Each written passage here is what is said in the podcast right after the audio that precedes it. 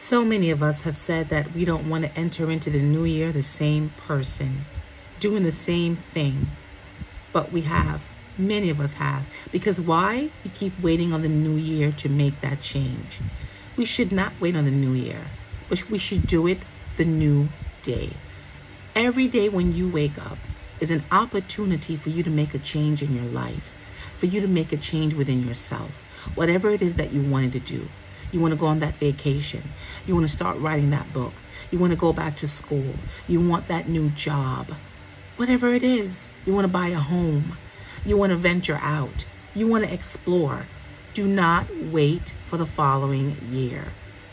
Start working on it today. Always, always set goals for yourself daily. Daily goals. Whatever you want to do, whatever you want to work on, start doing it today, not next year.